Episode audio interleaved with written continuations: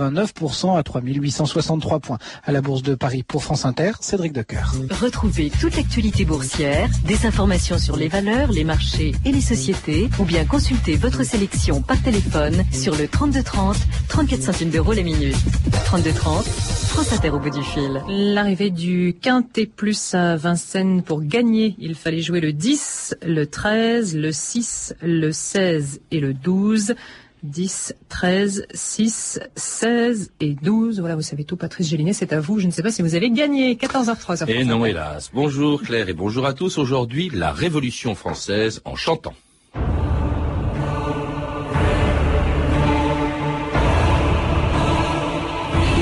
Faire notre révolution en chantant est un moyen presque sûr de l'empêcher de finir par des chansons. Roussel, Chronique de Paris, octobre 1792.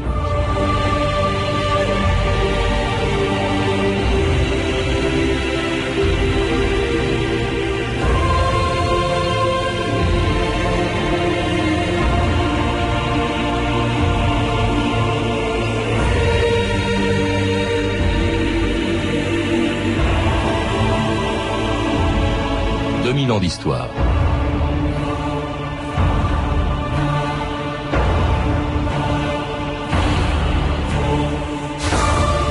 Tout le monde connaît au moins le refrain de la Marseillaise et chacun a fredonné une fois dans sa vie la Carmagnole ou le Saïra qui envoyait, on le sait, les aristocrates à la lanterne. Mais qui sait ce qu'est une Carmagnole qui a entendu parler des auteurs de ces chansons quand elles n'étaient pas anonymes, et qui connaît le destin parfois étrange de ces refrains qui ont accompagné pendant dix ans un des moments les plus importants de notre histoire. Dès le premier jour de la Révolution française, on chantait déjà dans les rues de Paris, mais pas à Versailles où Louis XVI, en se réveillant le 15 juillet 1789, entendait le duc de La Rochefoucauld-Liancourt lui annoncer une bien mauvaise nouvelle. Sire. Sire. Qu'y a-t-il? Sire. Les Parisiens ont pris la Bastille.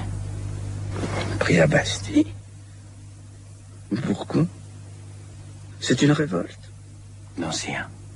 C'est une révolution. Aussitôt que la Bastille à nos efforts se soumet, mainte fille de gentille va danser sur le sommet. La mère gaillard sur le rempart, la jeune bonté sauter frétille.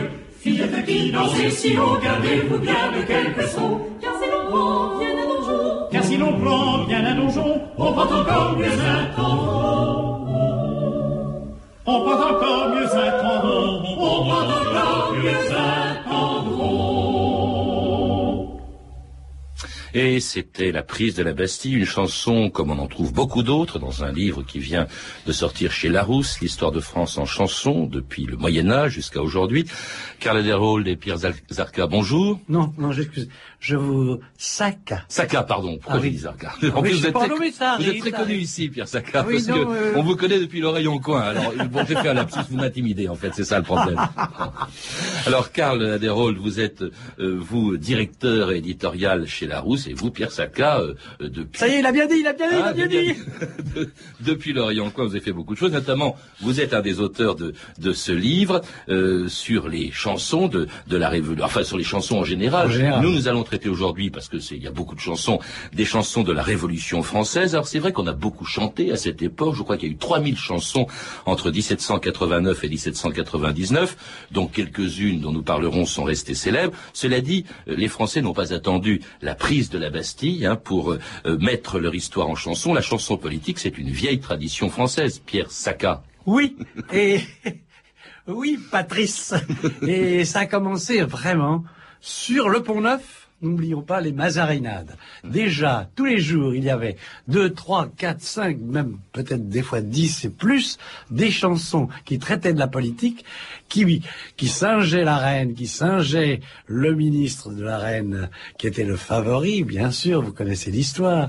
Eh bien, à cette époque, on écrivait une chanson tous les jours, on les l'écrivait sur du papier parce qu'il n'y avait pas l'imprimerie n'existait pas, et on la recopiait et on la vendait. Et on vendait les chansons sur le Pont Neuf. Alors c'était évidemment une époque de, censure, euh, c'était une époque où les chansons se, passaient sous le manteau. Comment peut-on expliquer, euh, Carla Desrolles, comment peut-on expliquer que euh, au moment de la Révolution, parce que la censure, elle s'est arrêtée au début du règne de Louis XVI, alors après ça se multiplie, mais alors ça va exploser à l'époque de la Révolution française. Comment expliquer 3000 chansons en 10 ans, c'est-à-dire pratiquement une chanson par jour? Pourquoi cette époque révolutionnaire a tant inspiré les chansonniers, les paroliers? Bah, je pense que c'est en partie euh, d'abord par le fait que euh, y a eu une plus grande liberté encore, ça c'est sûr, mais surtout parce que le pouvoir a repris à son compte euh, la diffusion des chansons, c'est-à-dire qu'il y a un projet révolutionnaire par rapport à la chanson. Elle entre, la chanson devient vraiment un projet pédagogique parce qu'à cette époque-là, euh, je dirais que peu de gens savent lire. Il y a surtout euh, l'oral qui, qui fonctionne, et donc à partir de là, la chanson devient un moyen très simple et très rapide d'apprendre aux gens les nouveaux principes révolutionnaires. Et, et d'autant plus que j'étais surpris en vous lisant d'apprendre que, au fond, toutes les paroles de ces chansons dont nous allons parler justement, bon, elles sont originales, elles datent de la Révolution, mais les airs, en revanche, étaient des airs déjà euh, très connus. Euh, en fait, euh, pourquoi? C'était parce que on, on, voulait au fond tout de suite qu'elles soient populaires, qu'elles soient chantées. Non, c'est parce faisait que l'écriture, non, non c'est parce que l'écriture n'existait pas. L'écriture musicale n'existait pas. On ne savait pas noter. Alors, ce n'est qu'à partir d'une certaine époque qu'on pouvait lire la musique et quelques quelques personnes qui étaient quand même beaucoup plus en avance, si on peut dire, qui jouaient du piano, pouvaient déchiffrer les partitions et chanter les airs. Mais ce qu'il y a, c'est que les compositeurs n'existaient pas comme aujourd'hui. Alors, on prenait des vieux airs et on appelait ça des timbres. Ça n'existait pas, la musique, à cette époque-là, les chansons. On appelait ça des timbres. C'était des airs qui existaient depuis des années, depuis des années, depuis des siècles. Et sur ces airs qui étaient connus du public parce qu'ils avaient été transmis oralement, comme vient de le dire Karl, oralement sur ces airs-là, on mettait de nouvelles paroles. Voilà pourquoi.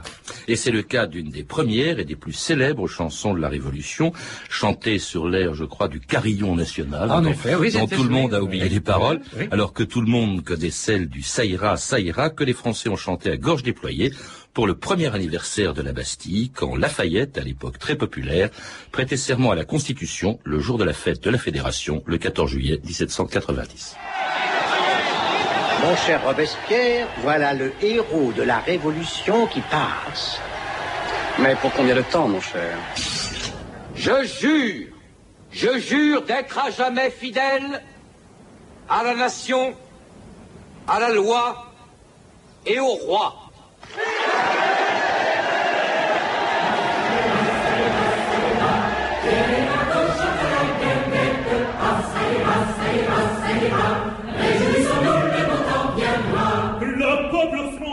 Jadis accouilla, l'aristocratie dit mea culpa. Ah, ça ira, ça ira, ça ira, le clergé regrette le bien qu'il a. Par justice la nation l'aura, par le prudent la faillette, tout trouble s'apaisera. Ah, ça ira, ça ira, ça ira, ça ira, malgré les mutins, tout réussira. Ah, ça ira, ça ira, ça ira, les aristocrates. Ah, ça ira, ça ira, ça ira, les aristocrates on les prendra. Et c'était la première version du célèbre Saïra, composé en 1790, juste avant la fête de la Fédération. Alors avant la Marseillaise, qui viendra plus tard, avant la Carmagnole, avant le chant du départ, c'était la première des grandes chansons euh, à succès de la Révolution. Qu'est-ce qui fait le succès d'une chanson euh, Alors, à cette époque Si je puis me permettre, Pierre Patrick, Sacca, oui. euh, c'est- Pierre. il y a une anecdote qui, qui circule justement, c'est que au début, c'était les paroles que vous avez chantées au début, et puis c'était le matin, il faisait beau, mais dans la journée, il a plu, et les aristocrates à la lanterne sont des paroles qui ont qui ont paru et qui ont été chantées qu'à la fin, après l'averse. Voilà. On dit d'ailleurs que le, le, le, le nom de Saïra, c'était euh, le, le compositeur, l'auteur, on en parlera dans une seconde, mais c'était une phrase favorite de Benjamin Franklin qui était à Paris. Il disait toujours Saïra, Saïra. Et c'est à ce moment-là que euh, l'auteur a, a trouvé les, A les trouvé paroles. Le, le succès donc, euh, Carla Desrolles, euh, de- de- d'une chanson par rapport à d'autres. Il y en a une famille, je le rappelle. Je pense que c'est d'abord le, le fait qu'elle corresponde exactement euh, au message que les gens ont envie d'entendre. Le Saïra est justement justement intervient une, un moment de la fête de la fédération, il y a une espèce d'unanimité euh, euh, momentanée, Oui, mais, parce que très forte. on, on dit les aristocrates à la lanterne, mais n'empêche qu'on célèbre un aristocrate qui est Lafayette. Oui, tout à fait. D'ailleurs, là, je voudrais juste revenir sur un petit point de détail, c'est que les aristocrates à la lanterne, en fait, c'est un, un couplet qui a été ajouté un petit peu plus tard, Ah oui. c'est-à-dire Ah, voilà. qui date Ah, plutôt de, d'accord. de D'accord, ouais. 92 Oui, et qui correspond à un durcissement. Effectivement, une des raisons d'ailleurs du succès du Saïra, c'est que ça ces paroles ont pu évoluer avec le temps, justement à- grâce à ce système du, du timbre et donc d'un d'un air connu. Et assez facilement, on a pu glisser et cette chanson est devenue de plus en plus radicale. Et donc justement, les aristocrates à l'antenne, il y a même, euh, si je puis me permettre, un, un dernière remarque, il y a un quatrain qui, qui se termine par euh, quand on les aura tous pendus, on leur mettra l'appel au cul. Donc vous voyez, je veux dire, c'est Oui. Et donc, euh, donc, elles, Oui. sont, elles sont à géométrie variable en fonction des événements. Oui, quand je dis l'inverse, je voulais dire, c'était plutôt euh, Oui. euh, euh, une image. hein. Alors, mais en fait, c'était ça. Il a Voilà, raison, hein. voilà une chanson qu'on connaît encore aujourd'hui, deux siècles après, et dont vraiment très peu de gens, à part vous bien sûr, euh, connaissent l'auteur qui s'appelait Ladré, qui était un grand auteur de chansons révolutionnaires. Je crois qu'il en a composé une cinquantaine. Oui, mais c'était surtout un soldat au départ. Oui. Alors Mais donc, euh, ce ce Ladré, deux, deux mots sur lui. Euh, bah, il était d'une famille de de, de saltimbanques, Ouais. si on peut dire. Le père écrivait des chansons. Déjà dans la famille, c'était plutôt euh, une famille de saltimbanques. Mais le fils, lui, Ladré, celui qui a écrit Saïra, il était soldat. Et c'est au moment où sont arrivés ces événements qu'il s'est mis, comme son papa, comme la famille, à, à écrire des chansons. Voilà. est très opportuniste. hein. Donc on gomme le nom de Lafayette en 92 quand il n'est plus en odeur de sainteté. Ensuite, il est rallié à Robespierre. Il approuve l'arrestation de Louis XVI euh, et même euh, sa mort. hein.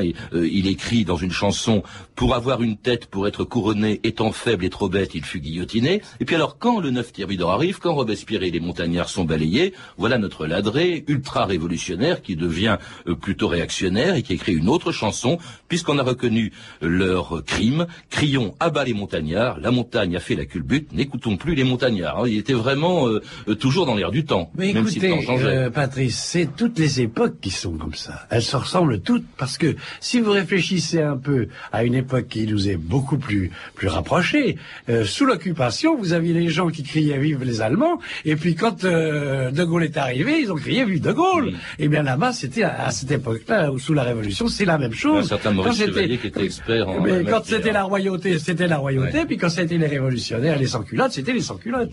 Alors les chansons, on le voit, évoluent euh, avec euh, euh, la Révolution. Jusqu'en 1792, elles sont plutôt politiques. Mais alors lorsqu'en avril 92, 1792, la guerre est déclarée à l'empereur d'Autriche, alors là, elles changent, elles deviennent des chansons beaucoup plus patri- patriotiques, certes à galvaniser euh, les soldats. Ce fut le cas, bien sûr, d'un chant composé à Strasbourg, quatre jours après la déclaration de guerre, par un obscur officier du génie qui ne savait pas, bien sûr, quel serait le destin de sa chanson, qui s'appelait alors le chant de guerre pour l'armée du Rhin, mais c'est plutôt près du Rhône qu'elle deviendra célèbre sous un autre nom. Cette chanson de Mireur, d'où elle vient? Il a entendu chanter par une chorale d'ouvriers à Montpellier. Eux-mêmes la tenaient d'un colporteur juif qu'il avait entendu à Strasbourg. On appelle ça le chant de guerre de l'armée du Rhin. Mais qui est-ce qui l'a fait Les soldats de l'armée du Rhin ou le colporteur juif? Non, c'est un nommé des îles ou de l'île, je crois. Enfin, c'est un officier du génie. Ce chant m'a bouleversé, tu vois. C'est comme euh, l'écho de mes propres pensées. Oh, je ne sais pas ce que vous y trouvez là-dedans. Pour moi, c'est un engouement passager, et dans 15 jours, tout le monde l'aura oublié.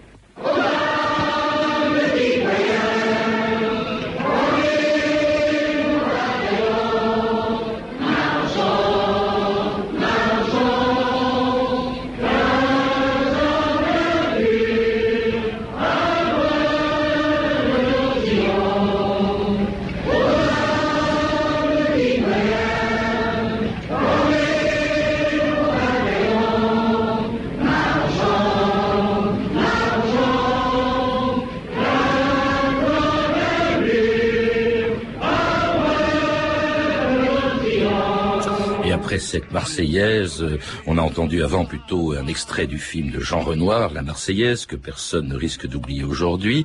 Euh, comment est-ce qu'elle est passée de, de, Strasbourg, où elle était composée par Rouget de Lille, à Marseille, non, puis, puis, à Paris? Il y a un auditeur, je vais quand même intervenir, il y a un auditeur qui nous a écrit, hein, parce qu'il oui, nous écoute, oui, ils savent que j'avais annoncé cette émission pour aujourd'hui, c'est Gérard Nadal qui nous dit « Elle fut apprise aux soldats marseillais qui se rendaient à Paris pour la fête de la Fédération par François Mireur d'Escragnol, qui mourut général en Égypte avec Bonaparte. » Non, voilà la véritable histoire, c'est le maire de Strasbourg qui décide de faire un hymne qui n'existait pas puisque c'était la Révolution, c'était un hymne royaliste, il voulait un, un hymne révolutionnaire. Et il cherchait partout quelqu'un qui puisse l'écrire. Et il y avait un jeune chansonnier à Strasbourg qui était connu dans les cabarets et qui chantait ses chansons. Rouget de Lille. Et quelqu'un a dit, mais pourquoi on ne lui demande pas? Alors on lui a demandé, il était très honoré d'écrire une telle chanson pour le maire de Strasbourg, et il a écrit.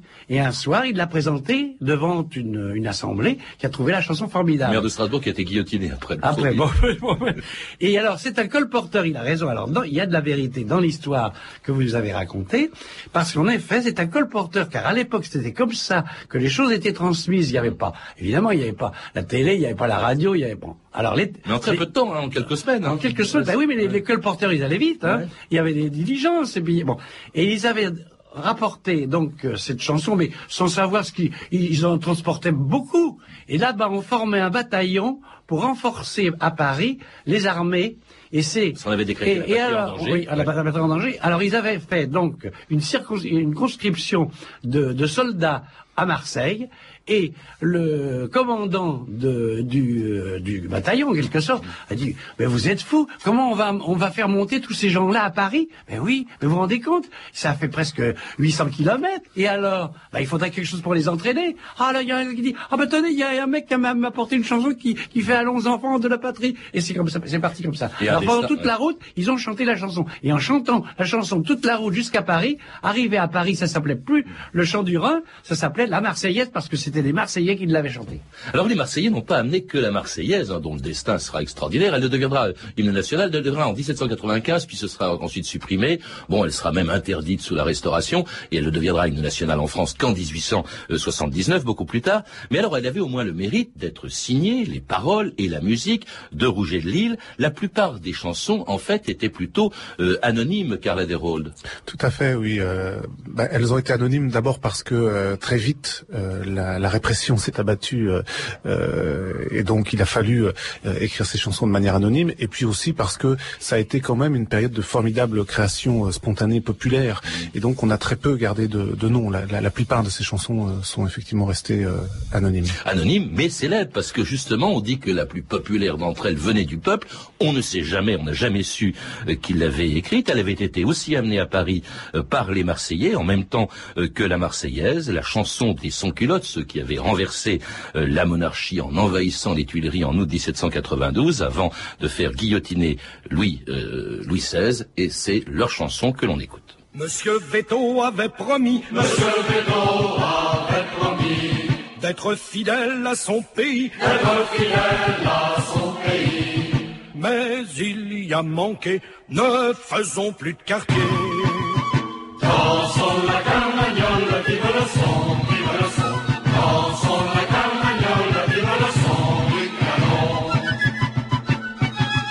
Oui, je suis sans culotte, moi. Oui, je suis sans culotte, moi. En dépit des amis du roi. En dépit des amis du roi. Vive les Marseillais, les Bretons et nos lois. Dansons la carmagnole, vive le son, vive le. Dansons la carmagnole, vive le son du canon. Oui, nous nous souviendrons toujours. Oui, nous nous souviendrons. Des sans-culottes des faubourgs. Des sans-culottes des faubourgs. À leur santé buvons, vive ces francs lurons.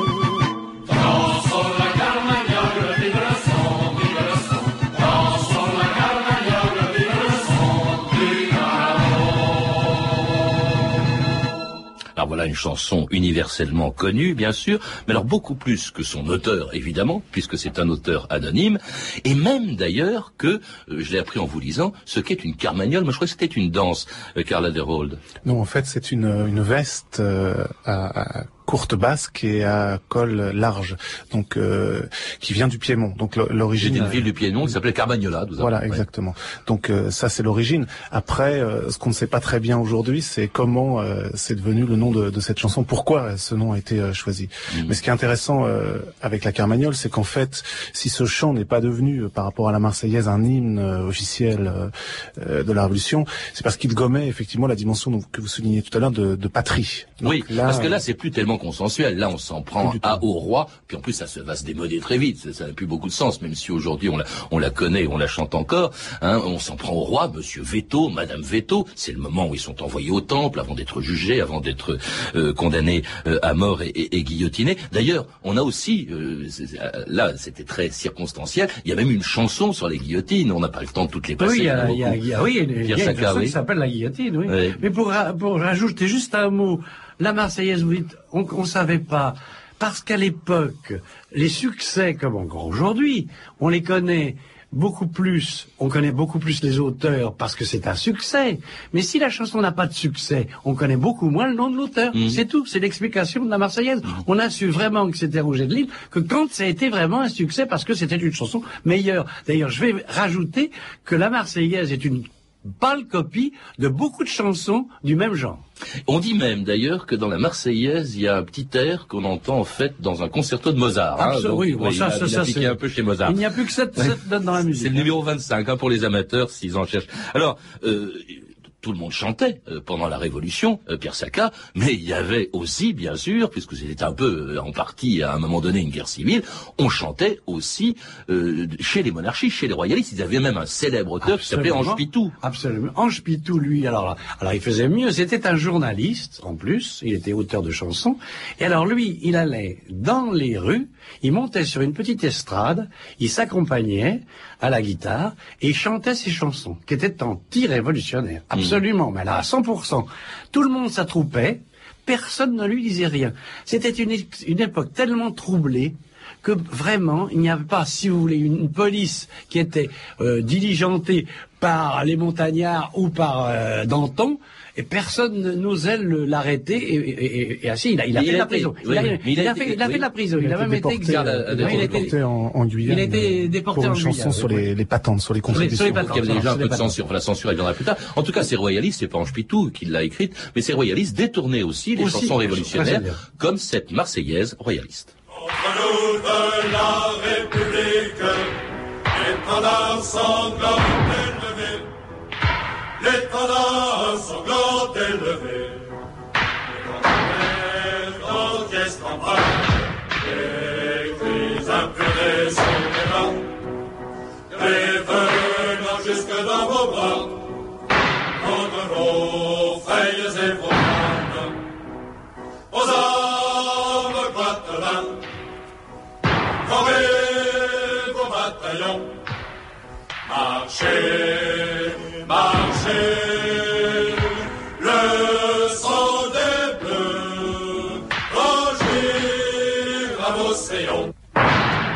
c'était une Marseillaise royaliste Ah oui, temps de le- la chouannerie. C'est peut-être pour ça qu'on entend des coups de feu. Le, sang des bleus. Le sang des sang bleus. des bleus. Mais il y avait des détournements. Par exemple, j'ai appris aussi que Veillons au salut de l'Empire, ça date de bien avant l'Empire et que c'est plus tard. En- Plus tard, oui. L'Empire, c'était en fait la nation dans La nation, oui, de- ben de- du chanteur. C'est une chanson très célèbre à l'époque et on- ensuite c'est Napoléon qui en a fait la, chanson la chanson. officielle de l'Empire. Alors ça, il y a des destins extraordinaires. Il y a eu censure, il y a eu interdiction. Pendant toute la Restauration, évidemment, on ne pouvait plus entendre la Marseillaise que Oui, dans les endroits discrets. Oui. Et puis elle réapparaîtra, mais entre-temps, ces chansons, ce qu'il y a d'extraordinaire, c'est que leur audience était considérable pendant la Révolution et elle a très largement dépassé les frontières. Il y a évidemment la Marseillaise, hein, qu'on a chantée dans toutes les révolutions. Euh, Lénine accueilli à Saint-Pétersbourg au son de la Marseillaise. Mais oui, bah oui, c'est le succès, ça. C'est le tube. Ouais, ouais, ouais, ouais. Et puis alors, il y en a une dont j'aimerais qu'on parle, parce que c'était peut-être une des plus belles, à mon avis, c'est le chant du départ. Euh, Pierre Oui, mais alors là, à ce moment-là, ce sont des professionnels, hein, Karl. Hein. Karl Adderall, oui. euh, Attention, là. c'est c'est Méhul pour la C'est musique. Méhul, attention. Et, Ouais. Chénier oui, pour mais les, c'est pour c'est les c'est paroles, c'est des paroles magnifiques. Oui. Oui, c'est c'est un peu différent parce que c'est une là. commande pour un hymne guerrier. Oui, C'est-à-dire qu'on a vraiment le, le- le- le besoin pour les- cette campagne qui commence mal en juin 94 au nord de la, de la France, d'une chanson qui va motiver euh, les, les, les soldats. Et donc euh, vraiment, euh, là, c'est une commande. On, on sort déjà presque, j'allais dire, de la spontanéité. Oui, il y en euh, avait déjà des commandes. En fait, on Oui. commande parce que effectivement, on sent bien que ces chansons, elles sont porteuses, elles encouragent les soldats, elles Oui, encouragent les mais- sans-culottes. C'est pour ça, au fond, qu'on les commande aussi. On les commande, oui, mais elles n'ont Ben, pas vous le disiez même que le maire de. Strasbourg avait bien commandé la Marseillaise. Oui, mais ça, ça pas, oui, mais ça n'a pas été fait dans le même climat, ça pas avec les mêmes intentions, ça, c'est différent. Ah oui, il y a une, une différence. Oui, d'ailleurs, c'est c'est, hum, étonnant. Je veux dire, le chant du départ est, est quand même un chant extrêmement, euh, à l'origine, euh, euh, patriotique. Il n'a pas du tout la dimension qu'il y a encore dans la Marseillaise, quand même, de, de, de comment dirais-je, de défense des, des acquis de la Révolution.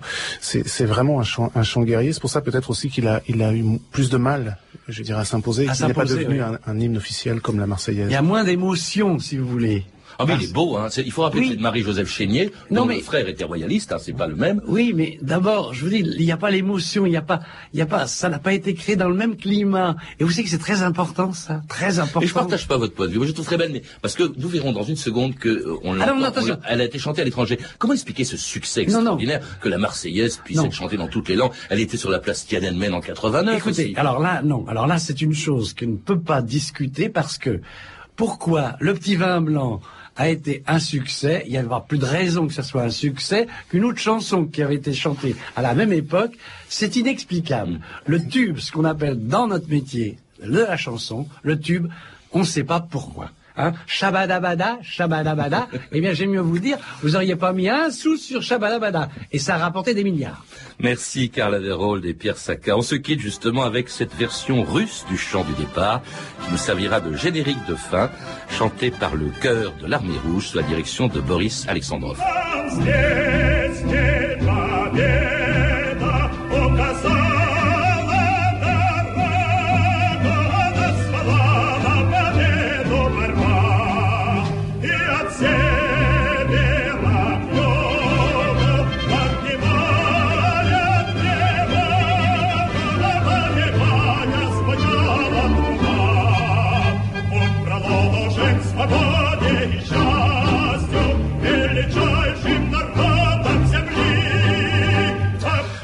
Rappelle que Pierre Sacca, qui était un de mes invités aujourd'hui avec Carla Desrolles, Pierre Sacca euh, vient de diriger avec Jean-Pierre Sacca l'histoire de France en chanson, un beau livre publié aux éditions Larousse, et qu'il est également l'auteur de la grande anthologie de la chanson française, parue aux éditions du Livre de Poche. À lire également un livre très complet, La mémoire de la chanson, 100 chansons du Moyen Âge à 1919, un livre de Martin Penet, publié aux éditions Omnibus. Vous avez pu entendre des extraits des films La Marseillaise de Jean Renoir et La Révolution française des années-lumière de Robert Enrico.